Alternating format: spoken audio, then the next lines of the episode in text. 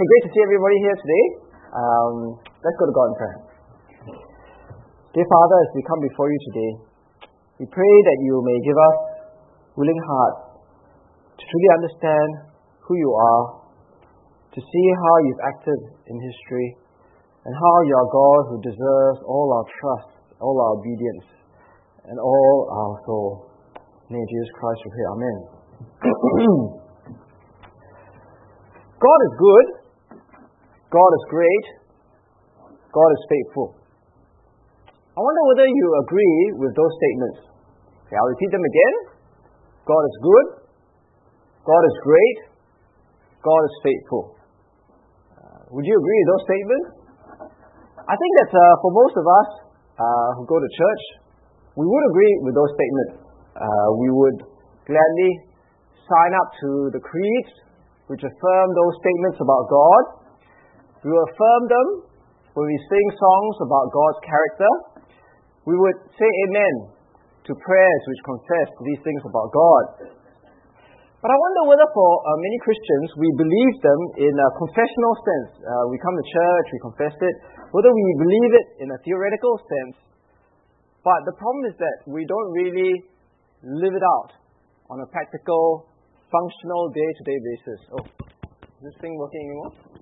Oh, okay, good. Now, we say that God is good. We can say that God is great. We can say that God is faithful. But what does it mean to actually live this out in our daily lives? That God is good, that God is great, and that God is faithful. Now, we begin today in chapter 3 by coming back to the person of David. Don't forget, last week we looked all at Saul's. And what happened last week? Saul had killed all these priests, the whole priestly class, and destroyed the priestly town of Nob. So in chapter 23, verse 1, it says, when David was told, look, the Philistines were fighting against Keilah and are looting the threshing floors, he inquired of the Lord, saying, shall I go and attack these Philistines? And the Lord answered, go and attack the Philistines and save Keilah. It actually brings us back to chapter 22, the beginning of chapter 22, where we actually were last with David. Now, for the last of David, if you remember in this map, at chapter 22, verse 4 and 5, remember David had put his parents in Mizpah, in Moab. Okay? Now, he didn't put his parents there because it's a good old folks home there. Alright? But because it was safe, okay? And because, remember, King Saul in Gibeah was trying to destroy David. So he lived there for a while, he put his parents there. But we also learned that later he probably, while his parents were there, stayed at this place called the stronghold, Masada, which is probably where the stronghold was. And humanly speaking, that was a really logical place to be, especially because if he ever needed to escape, he was very far away from the reach of King Saul. But then in chapter 22, verse 5, which was the last of where we heard of David, next slide, right? God had sent a prophet, the prophet Gad to David, and said, do not stay in the stronghold, go into the land of Judah. So David left and went to the forest of Hereth. Now, if you look back at the map, the next slide. So, that's good. Okay? So his parents are here. He's here. It seems like it's a really good place for David to wait out King Saul, for Saul to die. But God actually asked him to go back into Judah, up closer to Gibeah, closer to King Saul, which seems like, humanly speaking, a very dangerous thing to do, a very foolish thing to do, because he's already very safe. And David actually finds himself in this place called the Forest of Hereth. You probably can't see it because it's a bit not as dark as the other things, but you can see how close it is to King Saul. So at that point in time, chapter 22, verse 5, you think, why does God want him to put his life at risk? Because the safest place was to stay where he really was. But as we come to chapter 23, we see that obviously God has a plan for everything. And God had a plan that as David and his men were in the forest, they would be in a position to help the people of Keilah when they were attacked by the Philistines. And that's exactly what happens. Because the Philistines attacked the people of Keilah. Keilah is over here, okay? So the forest of Hereth is here, Keilah is here, Philistine is here, so you can see it's very close. So the Philistines attack the people of Keilah, and David and his men are in a position to help. Now, as we look at verse 3 to 5, the question is, yes, they are in a position to help, but will they help? They already have enough problems with King Saul trying to kill them. Is it worth having another enemy, opening up another front in the war, and having the Philistines actually put them in danger? So look at what it says there in verse 3, and that's exactly what David's men say. Look, but David's men said to him, "Here in Judah, we are afraid. How much more then if we go to Keilah against the Philistine forces?" Hey, look, we've got enough problems with King Saul and his men trying to kill us, and now you want us to attack the Philistines. Is it really our business? That's what they're saying, right? Isn't it better just to hide here and to stay safe in the forest? Why do we want to go out into the open and attack the Philistines? And while we're fighting the Philistines, maybe King Saul attacks us as well.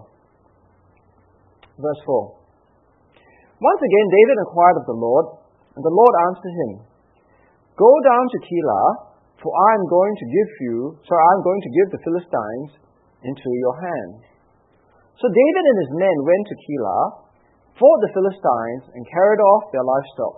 He inflicted heavy losses on the Philistines and saved the people of Keilah. Now, humanly speaking, again, it made no sense to leave Mizpah, to leave the stronghold, to go to the forest of Hereth.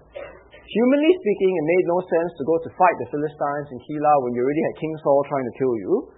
But what does David do? He goes to God.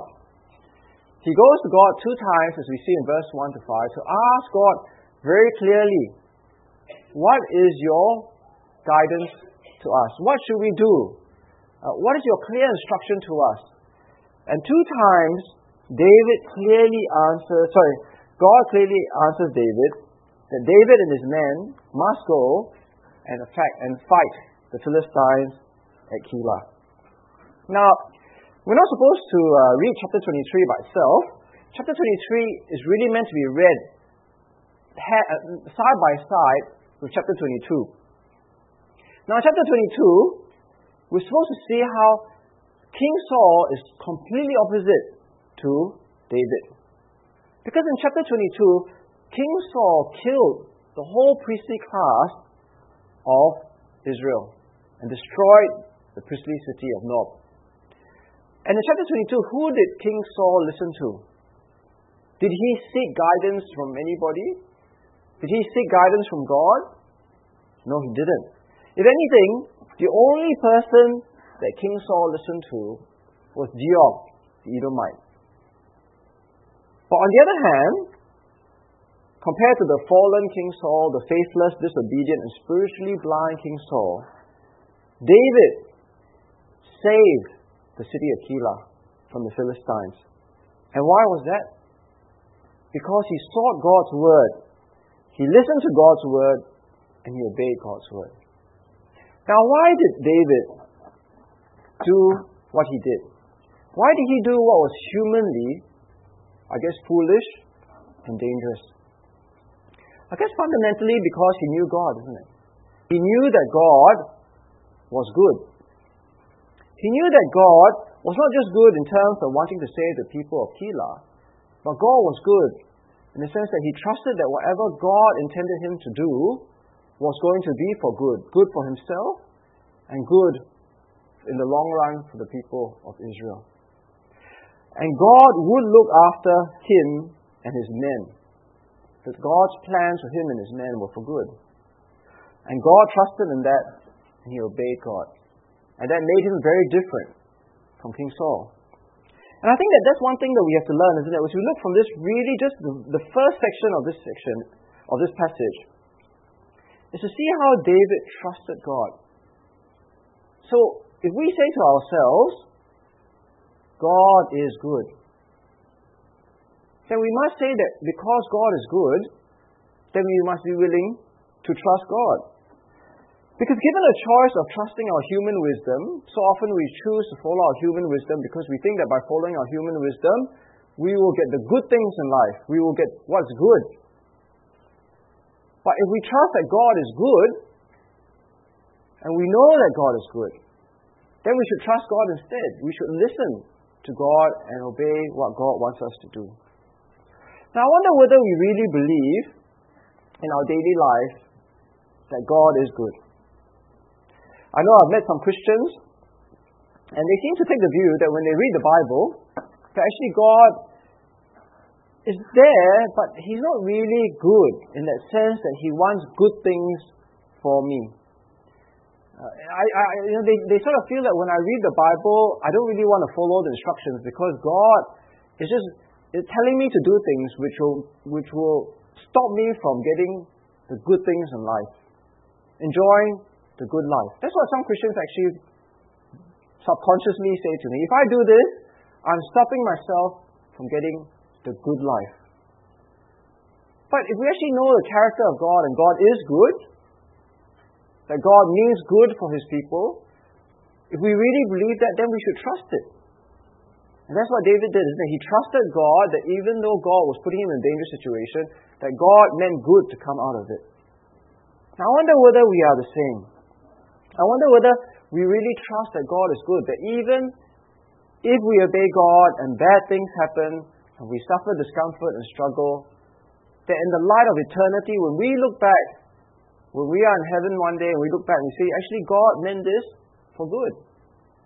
And if we had, by doing these things, yes, it was painful, it was difficult, it was a struggle, but it was for good. Because God is good and He means good for His people. Well, David was very different from King Saul. He obeyed God, he listened to God, and he trusted God when God told him to go and save the people of Keilah. And he put he and his men at risk. But he did it. It goes on in verse 6, when it says, Now Abiathar, son of Ahimelech, had brought the ephod down with him when he fled to David at Keilah. Verse 7. Saul was told that David had gone to Keilah, and he said, God has delivered him into my hands, for David has imprisoned himself by entering a town with gates and bars. And Saul called up all his forces for battle to go down to Keilah to besiege David and his men. When David learned that Saul was plotting against him, he said to Abiathar the priest, Bring the ephod. David said, Lord God of Israel, your servant has heard definitely that Saul plans to come to Keilah and destroy the town on account of me. Will the citizens of Keilah surrender me to him? Will Saul come down as your servant has heard? Lord God of Israel, tell your servant. And the Lord said, He will. Again David asked, Will the citizens of Keilah surrender me and my men to Saul? And the Lord said, They will. So David and his men, about 600 in number, left Keilah and kept moving from place to place. When Saul was told that David escaped from Keilah, he did not go there. Now the first thing is, now we see why David's men were so reluctant to attack the city and save the people of Keilah. From a human perspective, they were putting themselves into the open and they were trapped in the open where the superior forces of King Saul could come and kill them. Right? It's like, in the Vietnam War, right, I guess the Viet Cong and the Americans, the Viet Cong never comes out into the open. They don't go fighting head to head with the Americans because they're sure to lose. They always stay in the forest. They always stay in the background. Well, the same thing is happening here. David knows that he can never come out into the open, but then in obedience to God, he comes out to the open, and what has happened? He's trapped in the corner, right? What's happening, huh? Must be the antibiotics. Okay, so now he inquires of God, what can I do? Because obviously now he's trapped in a town that says there with bars. Okay, not like, he's trapped in a town with lots of pubs, but he's trapped in a town where he's trapped in this corner. Okay, that's why he's trapped in tequila. You get it? Okay, don't worry. It's a corny joke. Okay. Now, so he asked God what he should do. And again, it's very important because we see here in verse 6 that actually King Saul, by killing all the priests, he actually allows the last priest, Abiathar, to bring the ephod down with him to David. Now, this ephod is very important because actually the ephod has this strange device in it, which we are not very sure, which actually is used by the priestly class to see the guidance of God. And he asked God, what will the people of Keilah do if King Saul comes against me and my men? And God says to him that the people of Keilah will sacrifice you.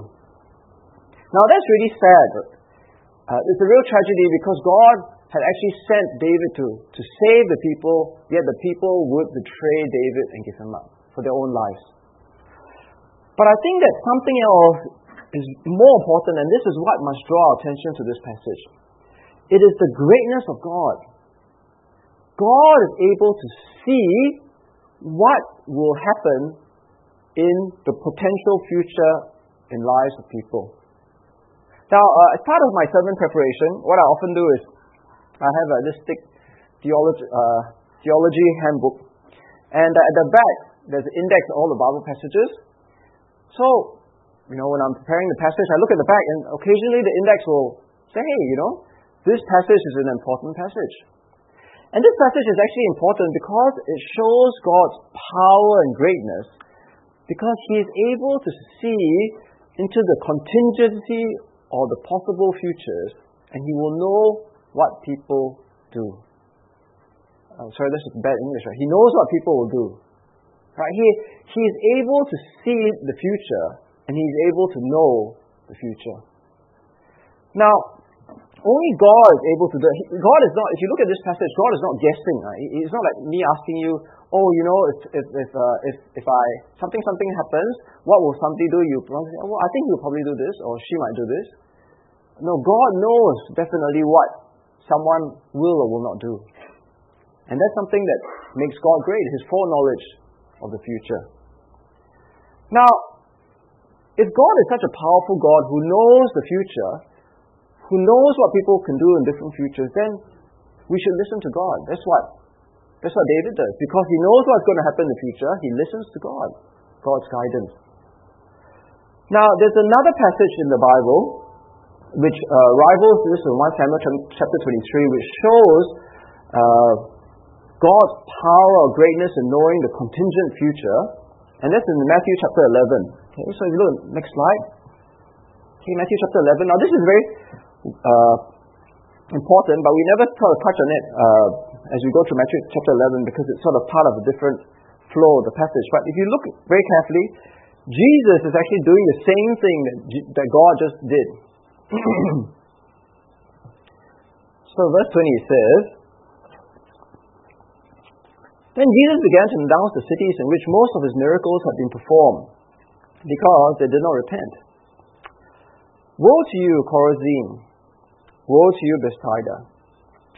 If the miracles that were performed in you had been performed in Tyre and Sidon, they would have repented long ago in sackcloth and ashes. But I tell you, it will be more bearable in Tyre and Sidon on the day of judgment than for you. And you, Capernaum, excuse me, will you be lifted up to the skies? No, you go down to the depths. If the miracles that were performed in you had been performed in Sodom, it would have remained to this day. But I tell you, that it will be more bearable for Sodom on the day of judgment than you.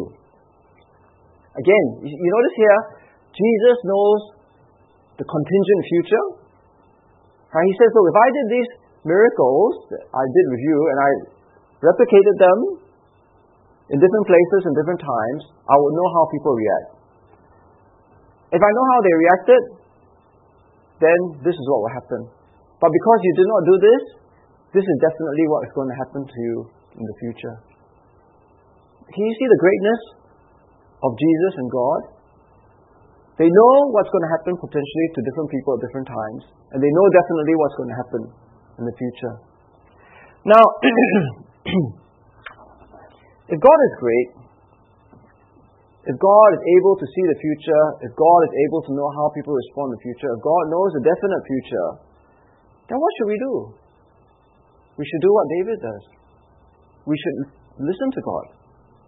We should seek guidance from God, because God actually knows, is the only one who knows what is going to happen for sure in the future. And I think that's the question for us, isn't it? We say God is great. If God is great and God knows the future, then in our daily lives, we need to listen to God all the time.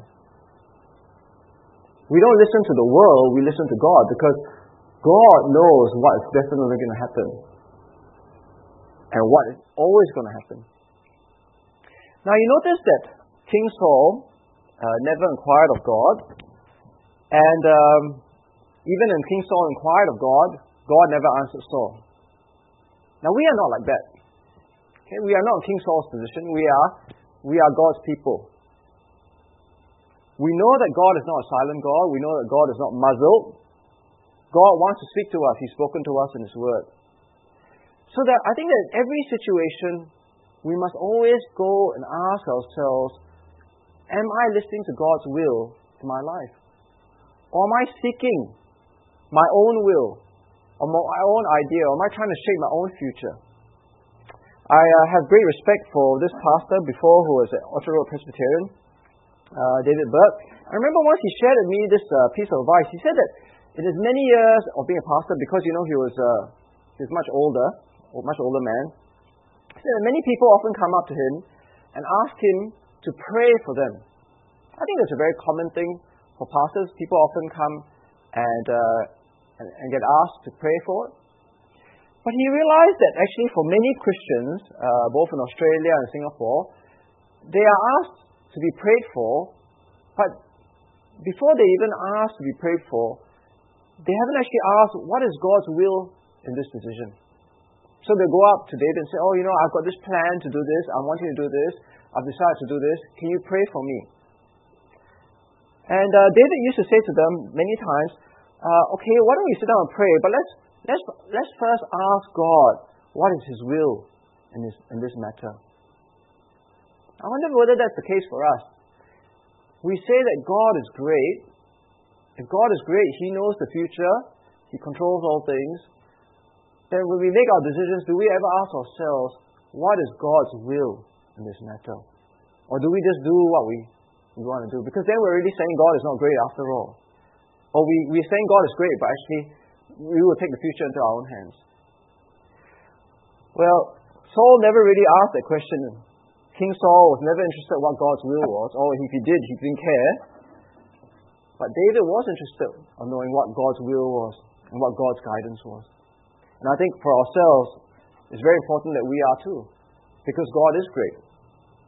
Now the story then goes on, and I won't read it. It's from verse 13 all the way to verse 28. But the key verse here really is in verse 14, isn't it? Verse 14 says, David stayed in the wilderness stronghold and the hills in the desert of Ziph. Day after day, Saul searched for him, but God did not give David into his hands. Now, when you look at our translation, for those of you who are using the NIV Bibles or some other versions of the Bible, you actually lose some of the direct translation, but the key word that is being repeated in chapter 23 is the word hand. Hand. Okay, if you look at the Bible, it's actually used 9 times, the word hand, but you can't see all that. You can only see a few times in chapter 23, but most primarily is where you see in verse 14. Okay? Day after day, Saul searched for him, but God did not give David into his hands. But if you look up here, okay, I'm going to show you all the times that it appears in this section, and you see that there's a common theme here. All right? So in verse 4, it said, Then David inquired the Lord again, and the Lord answered him, Arise, go down to Keilah, for I will give the Philistines into your hand. In verse 6, when Abiathar the son of Ahimelech had fled to David to Keilah, he had come down with the ephod in his hand. Now it was told Saul that David had come to Keilah, and Saul said, God has given him into my hand, for he shut himself in by entering a town that has gates and bars. Will the men of Keilah surrender me into his hand? Will Saul come down as his servant has heard? O Lord, the God of Israel, please tell your servant. And the Lord said he will come down. In verse 12, then David said, will the men of Keilah surrender me and my men into the hand of Saul? And the Lord said, they will surrender you. And David remained in the stronghold in the wilderness, in the hill country in the wilderness of Ziph. And Saul sought him every day, but God did not give him into his hand. And verse 16. Are you following me? I'm good, okay. And Jonathan, Saul's son, rose and went to David at Horesh and strengthened his hand in God. And he said to him, in verse 17, do not fear, for the hand of Saul, my father, shall not find you. He shall be king over Israel, and I shall be next to you. Saul, my father, knows this. Okay, then the last one, in verse 20. Then the Ziphites went up to Saul at Gibeah, saying, is not David hiding among us in the strongholds of Horesh, on the hill of Hakilah, which is south of Jeshimon? Now come down, O king, according to all your heart's desire to come down, and our part shall be to surrender him into the king's hand. Now, is this because the writer of 1 Samuel chapter 23 lacked, a lot of vocabulary, or he just really liked the word hand, kept using hand all the time? No. Okay, now the word hand here in Hebrew literally means power or control. It's very straightforward, Abiathar had the ephod in his hand. He had it in his power. The Philistines were given to David's hand, his power. King Saul thought that David was given to his hand, his control, his power. It's all about power. So King Saul thinks that he has power, real power. He has spies and the Ziphites who want to give David into his hand. He has people who are willing to betray him, the Keilah people, to betray David is into his hand. So Saul thinks that he is more powerful. But actually God is more powerful. God keeps David out of King Saul's hand. It is God who actually has all power. That is the reality of what we're seeing here. But the surprise really comes in verse 15 to 18 in this section. Because when you look at verse 15 and 18, and remember we say whenever you look at Bible stories, the most important thing is the surprising things. When you see something that's surprising, it's meant to take your attention. So here we have Saul looking for David day after day, isn't it? It says that in verse 14, day after day Saul was searching for him. And then he can't find him. But then in verse 16, Saul's son Jonathan goes to visit David at Horesh. His father is looking for him everywhere, but his son goes to have a cup of tea with David. And what does Jonathan do? Jonathan goes there in verse 16 and helps David find strength in God. Or actually, the literal translation is, he strengthens David's hand in God. Now what a great friend Jonathan is. We really need friends like that. I was reading a book about friendship a while ago, and about how there are different sorts of friends that we have. We've got friends we play sport with, friends we watch EPL with, friends we go shopping with, friends we play computer games with, friends we just eat with. But friends like Jonathan, they are priceless. The ones who strengthen our hand in God, who encourage our faith in God. Those are the sort of friends we should be looking out for, and those are the sort of friends we should be to other people. Now imagine that, David, after all these close shaves, running from Mizpah to the stronghold, to the forest of Hereth, to Keilah, then to the desert, he was losing heart. He was getting fatigued. He was despairing. And Jonathan, as the saying goes, a friend in a time of need is a friend indeed. He comes, and what does he do? He strengthens David's hand in God. And how does he strengthen David's hand in God? How does he encourage David to find strength in God? He reminds him that God is a faithful God. Because in verse 17 he says, he reminds David of what God will do, isn't it?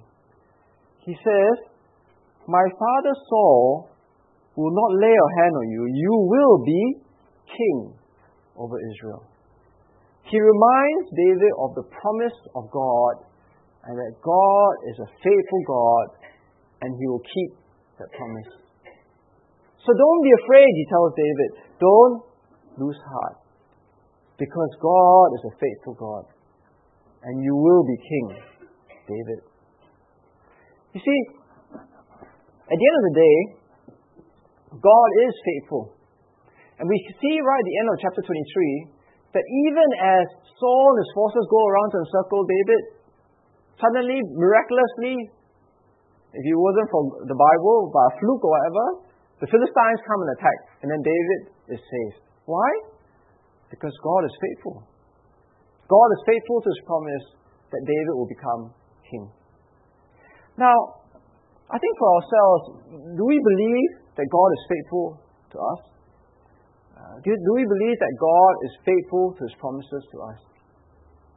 Because if we believe that God is faithful, is a faithful God, then we should be strengthened in our faith too. Strengthened in our hand in God. In John chapter 10, this is what Jesus says to His disciples. My sheep listen to my voice, and I know them, and they follow me. I give them eternal life, and they shall never perish. No one can snatch them out of my hand. My Father who has given them to me is greater than all. No one can snatch them out of my Father's hand. I and the Father are one. See, Jesus promises that as long as you follow Jesus, you are His sheep, you listen to His voice, you will always be taken care of by God. You will always be taken care of by Jesus. No one can ever snatch you out of the Father's hand. There is nothing to fear.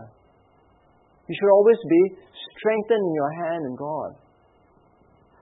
Now, if you know that God is a faithful God, then there is nothing to fear, isn't it? Don't be afraid. That's what Jonathan tells David. Now, again, I meet Christians who are fearful. They're fearful of many things, isn't it? They're fearful of situations. Maybe they're fearful of what people think. They're fearful of repercussions of the decisions you make as a Christian. Maybe you're fearful of what it might mean, who you might offend being a Christian. You're fearful of losing friends. But why should we fear? God is faithful. God is watching over you and He will not let you go. He will not forget you. He will not actually abandon you. So don't be afraid, but strengthen your hand in God. Now, I remember Martin Lloyd Jones, I was reading this book, and he gave a really cool quote. He said, have you realized that most of your unhappiness in life is due to the fact that you are listening to yourself instead of talking to yourself? Okay, I'll repeat that again. Have you realized that most of your unhappiness in life is due to the fact that you are listening to yourself instead of talking to yourself? And what he meant was we are always listening to all these whispering voices in our head. Don't trust God, you know. The voices tell us, trust in yourself and trust what the world says. Fear the world. Fear what the world can do to you. Listen to the wisdom of the world. Don't listen to what God has to say. But I think Martin Lloyd Jones is right. Instead of listening to these voices, we should be talking to ourselves. And we should be talking to ourselves, not like madmen or whatever, but we should be talking to ourselves about what God is like. We should keep telling ourselves that God is a good God. God is good and He means good for us. God is a great God. He knows the future. He controls the future. He knows what people are going to do in the future. We should listen to Him. He knows the steps for our future. God is a faithful God. We should fear nothing. We should trust in God because God will never abandon us.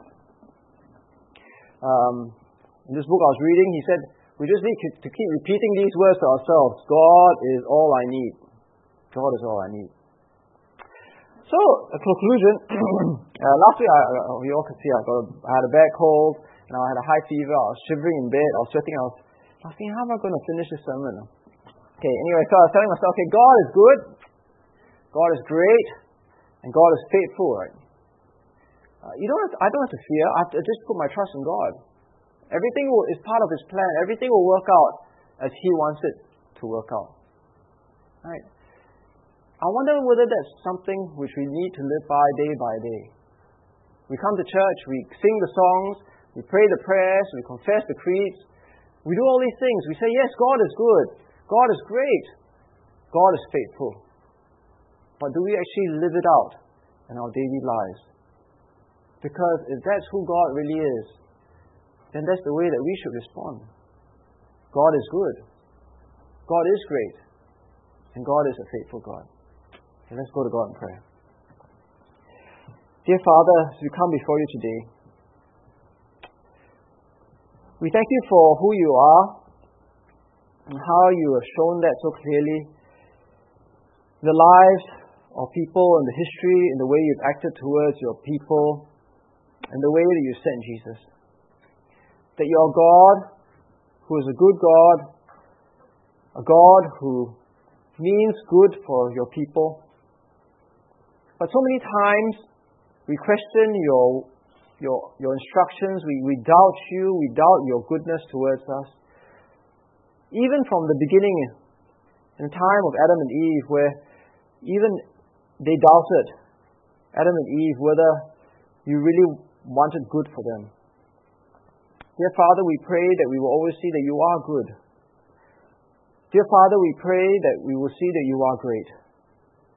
That you control all things, you know all futures, you know what is to happen, and we need to listen to you instead of listening to our own voices. And that God, you are a faithful God and you are faithful to your promises. And keep us strong in our hand in you, dear Father. And we pray for all these things in the name of Jesus Christ. Amen.